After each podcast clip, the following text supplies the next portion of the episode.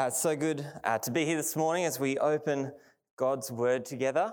Um, this morning we are finishing our series on uh, faithful emotions as uh, we look at Psalm 88 and grief and sorrow. Uh, I should start by prefacing it's a bit of an interesting one to end on. It's not really the high point in some regards, but at the same time, uh, it is as we think about the hope that we have within grief. Uh, I do also want to put a bit of a disclaimer out. We all have come from different backgrounds, experienced different things. Uh, if, as we look at grief and sorrow, uh, it triggers something in you, uh, please do chat with Toby, uh, chat with myself, or someone uh, here that you know and trust. How about uh, we start now uh, in prayer. Uh, Heavenly Father, we thank you for your word. We thank you uh, for the way that you teach us and use it uh, to help grow us. We pray that you would be with us this morning as we understand what it is uh, to grieve and experience sorrow. we pray this in your name. Amen.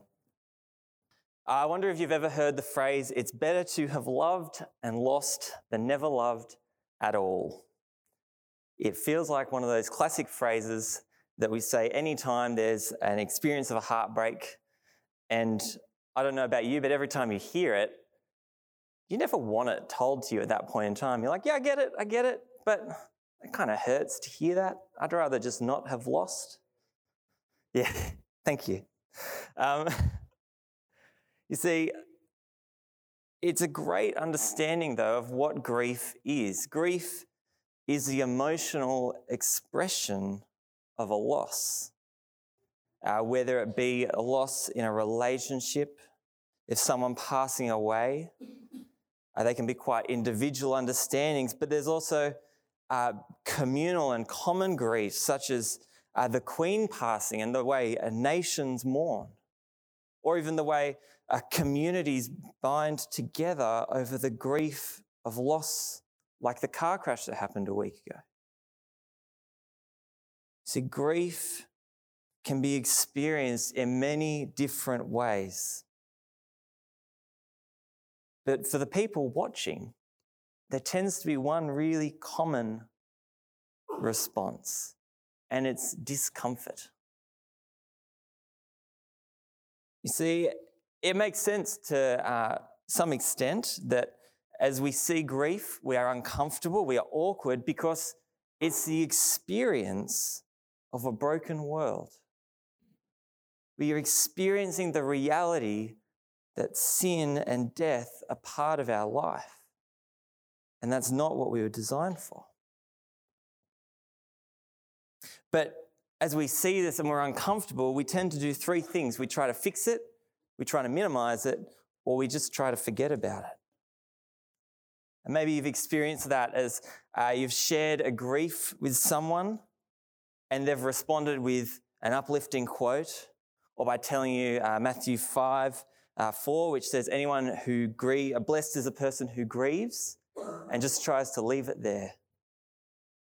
But that is probably not the best way to help someone who's grieving and best way for us is we process grief and sorrow. But you see, the media also gets it wrong. They uh, go over the top and try to politicize things or turn everything back into a statement. We need to find a happy middle. And I think the Psalms really do that for us. The Psalms give us great insight into what grief is and helps us understand it and deal with it better than our culture does. There's a large portion of the Psalms that are of lament. Uh, they can be individual and uh, this communal grief. And the fact that our Bible shows it for us shows that it's an important reality of life. That is a response to brokenness.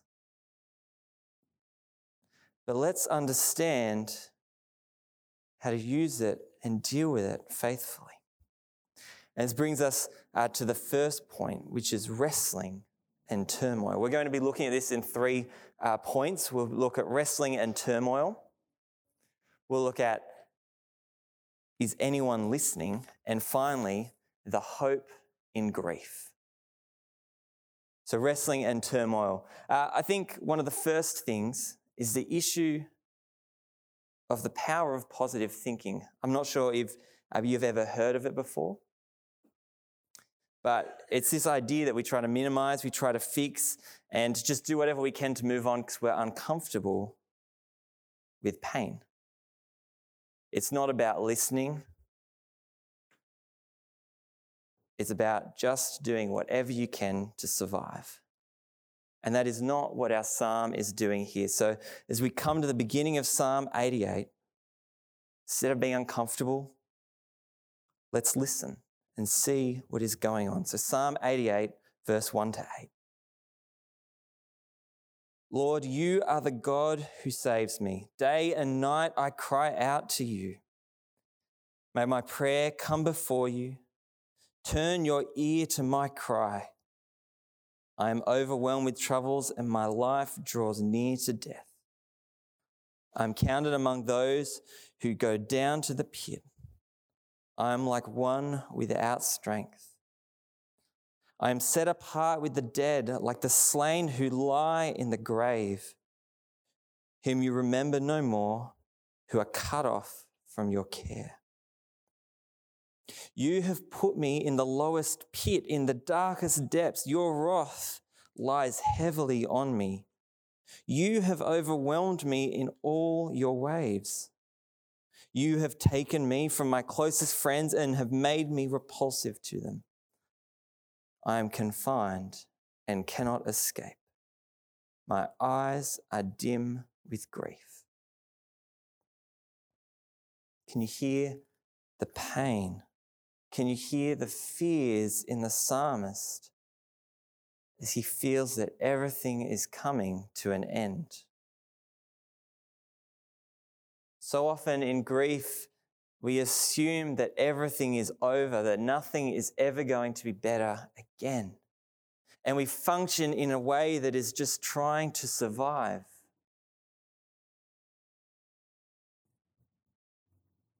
And we see that here. In his prayer, he is overwhelmed. He is left for dead.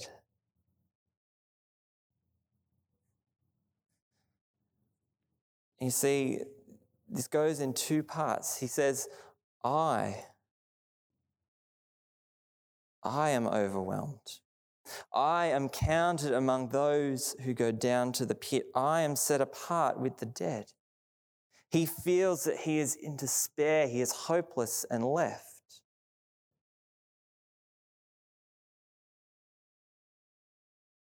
He thinks he's never going to make it that things will never get better. He has been forgotten by God, he believes. Rejected. But you see, then he turns in verse 6. He's no longer thinking about what's happening to him, but he starts throwing accusations at God. You have put me in the lowest pit. Your wrath lies heavily on me. You have overwhelmed me. You, you, you have done this to me. I cannot escape this despair because of what you have done. You see, the psalmist here is sitting and ruminating on these things, and rather than trying to recover, he's building resentment to God. He's got this tunnel vision as he sees no way out.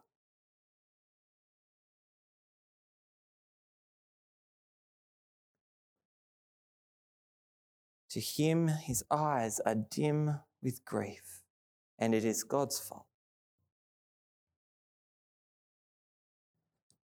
Now, this is a bit extreme, it would seem, to be accusing God of such a thing. And it's important, I think, that we go and look at Job to understand this. You see, in Job, uh, he experiences all these terrible things, and to the reader who's outside of the scene, we see that it is not God acting, but Satan. And you see Satan's, uh, Job's friends try and rebuke Job, saying, No, no, this is because you've done something. It's a bit of that karma idea, but they're told they're wrong. You see, God doesn't act against those who are faithful. He doesn't act out in an aggressive way against those who are faithful. So the psalmist accusing God is wrong. But it shows the rawness of the psalm.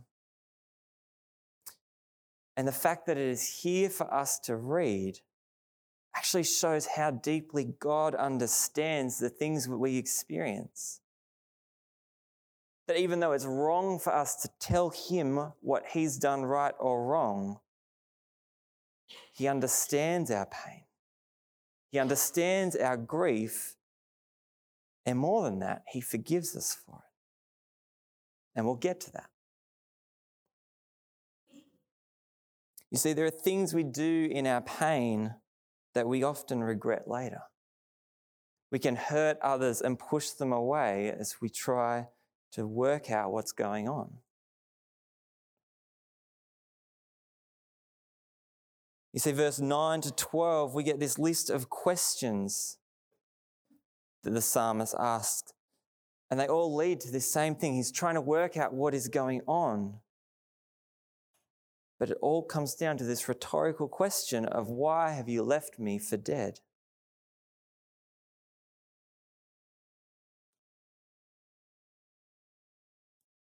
But the psalmist seems to have no answer. And so this brings us to the second point is anyone listening? So, do you ever feel like in the midst of a trouble, or even on a good day when you just want to share what's good, that no one is listening? Because the psalmist does here. In verse 1, in verse 9, and in verse 13, we see him call out to God. In verse 1, it's I cry out to you. In verse 9, it's I call out to you. And 13 is I cry for help. This is highlighting his despair, his desperation to be heard by God. But he feels that God isn't listening. He feels that his prayers are falling on deaf ears of a God who has turned his face. But you see, I think it's important in a way that this, prayer, this psalm doesn't have an answer. Because it reminds us that there isn't necessarily a quick fix to our problems. That our prayers aren't answered straight away in the way we want them answered. things can be slow. And even though this psalm has no resolve, does not mean there is no hope. We see as the passage continues, we see lots of imagery of the desperation. In 16 to 17, we see this idea of being overwhelmed by despair. Your wrath has swept over me. Your terrors have destroyed me. All day long, they surround me like a flood. They have completely engulfed me. It's this feeling of being completely overwhelmed, the natural forces that are felt here with the waves, the flood, that there is no control. And this is added to by the fact that in verse 6, 12, and 18, there's this constant reference to darkness. You have put me in my lowest pit, in the darkest depth.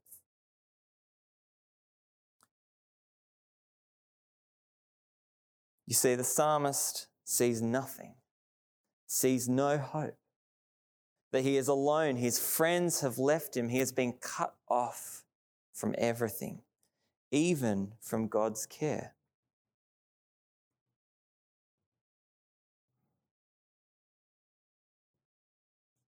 This uh, psalmist, the cycle just keeps going down and down as he feels the wrath of God, or so he thinks. You see, it's hard in a way to rectify hope when you read this because it's not in this psalm at all. The last phrase of this psalm in verse 18 is You have taken from me my friend and neighbor. Darkness is my closest friend. Darkness is my closest friend. We are so far from what the psalmist said in verse 1 that you are the God who saves me. It almost makes it feel like that part was rhetorical, that he's saying, You saved me, but I haven't felt that. That you are not there for me, that darkness is the only thing who is here for me.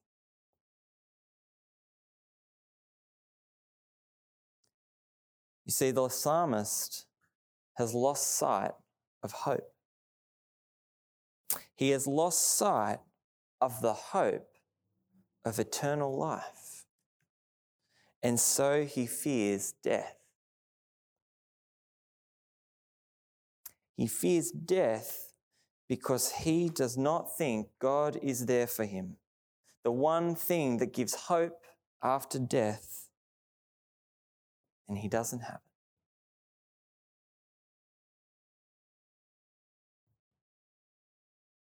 And we see his grief. We see the pain that he experienced, the loneliness, the blame. As he cries out, as he feels overwhelmed by despair, that nothing will fix it, that he is rejected, and that darkness is his only friend. Which, to some extent, every time I read that line, reminds me of uh, The Sound of Silence by Simon Garfunkel, but that's okay. It's definitely not the same song. But you see, we can't leave what has happened here because this is not the end. For the psalmist, he might feel like there is nothing left, but there is hope. We don't want to be left in this same space as the psalmist, feeling that there is nothing but death, there is nothing but darkness, but we have a great hope.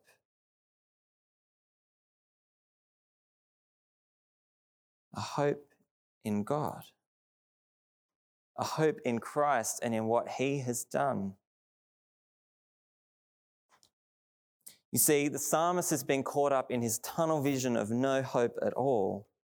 But so often in grief and pain, we realize our hopelessness. We realize the need for answers. And it's often a time uh, that people search.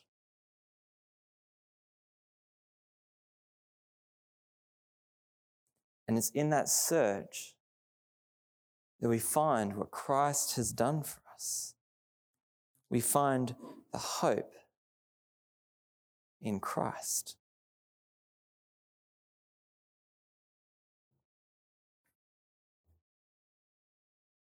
You see, we are not alone in our grief because Christ too has suffered grief. The shortest verse in the whole Bible says Jesus wept, as Jesus wept for his friend Lazarus who died. Jesus knew that he could raise Lazarus from the dead. But Jesus felt the brokenness of the world. He experienced the pain that we felt too. But you see, more than that, Jesus didn't just feel grief then, he didn't feel sorrow then, but he also felt it when he was on the cross. When he said, My God, my God, why have you forsaken me? When he hung there to die for us because he has suffered so that we do not suffer alone.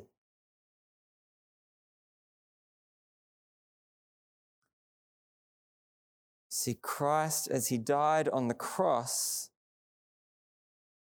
gave us the hope of eternal glory, the hope that the psalmist here could not see. The hope that means even in the midst of darkness, despair, of grief and sorrow, that there is hope in something to come. The hope of eternal glory.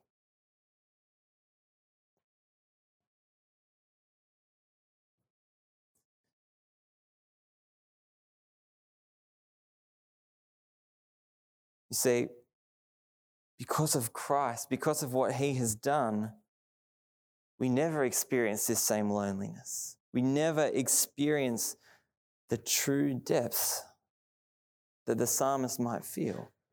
Because even when we feel that we have nothing to say, we actually have the Spirit with us.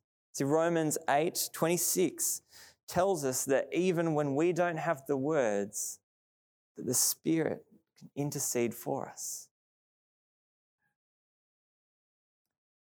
See, even when we don't know what to say, God is listening.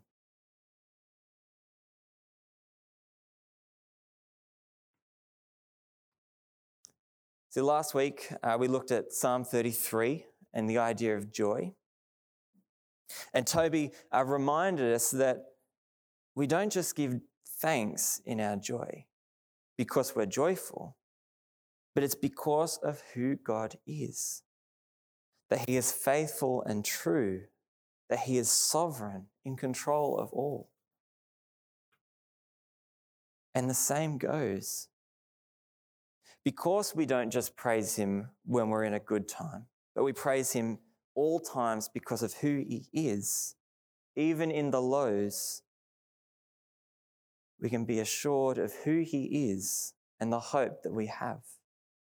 Because though we might change, God does not. Though we might struggle, God is steadfast. And this is great reason to rejoice that even in our pain, God is with us because He is always with us.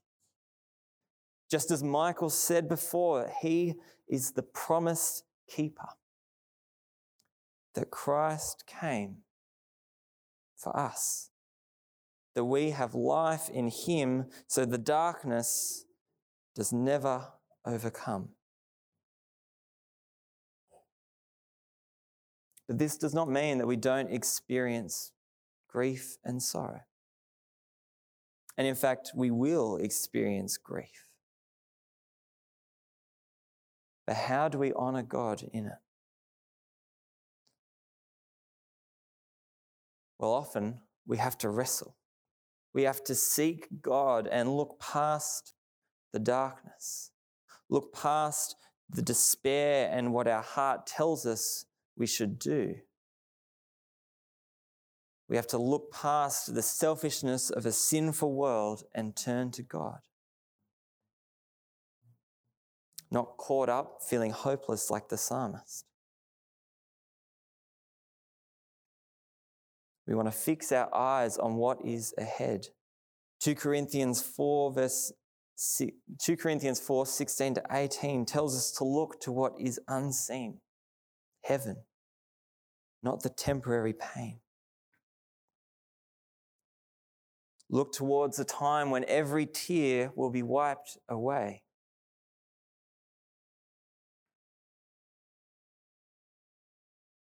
And so often in this, we need to call out to God for help to do that. Cry out to Him, ask for help. And when we can't do that, when we can't gather the words, know that He is still listening as the Spirit intercedes.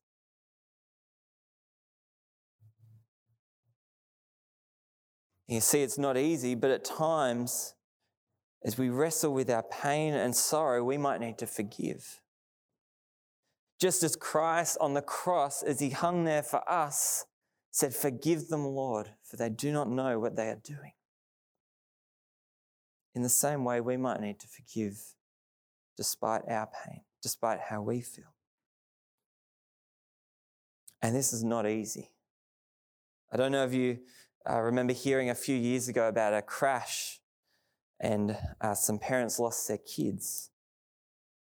Um, those parents were Christian, and in the news, it came out after that they had forgiven the person who killed their child. And they said that despite the pain, it is okay because their children are in heaven. That is so difficult. But what an incredible witness. Showing that in our pain, in grief, there is hope in eternity.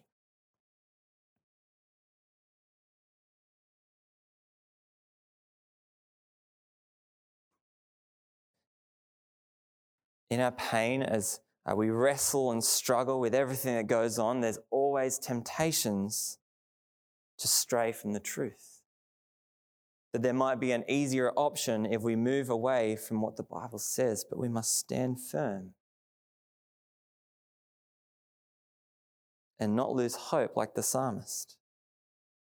And uh, for those of us who maybe don't experience grief in the same way, but are sitting alongside someone in it, we too need to be careful. We need to be patient and loving and listening.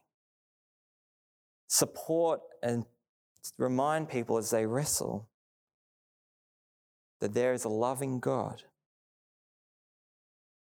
doesn't mean that we just uh, spout the happy and easy verses or cultural references that make everything better. We help the people wrestle. We help truly understand what is going on. But at the same time, reminded constantly of Christ that the pain he endured for us and the great promise in the future that we have. See, grief and sorrow are painful and uncomfortable. But God is faithful. So let us endure, remembering the hope we have to come when there will be no pain, no grief, when we are united with our eternal Father. And as the words of 2 Corinthians 4 17 to 18 says, do not lose heart. For your light and momentary troubles are achieving for us an eternal glory that far outweighs them all. So fix your eyes not on what is seen, but on what is unseen. Since what is seen is temporary and what is unseen is eternal. Let's pray. Heavenly Father, uh, we thank you for the ways in which you teach us and grow us. Lord, we pray that you would help us in times of grief and pain, though hard as they may be, to fix our eyes on what is unseen, on you, on the eternal hope and glory we have. Lord, help us continue to live for you and grow more and more every day. Amen.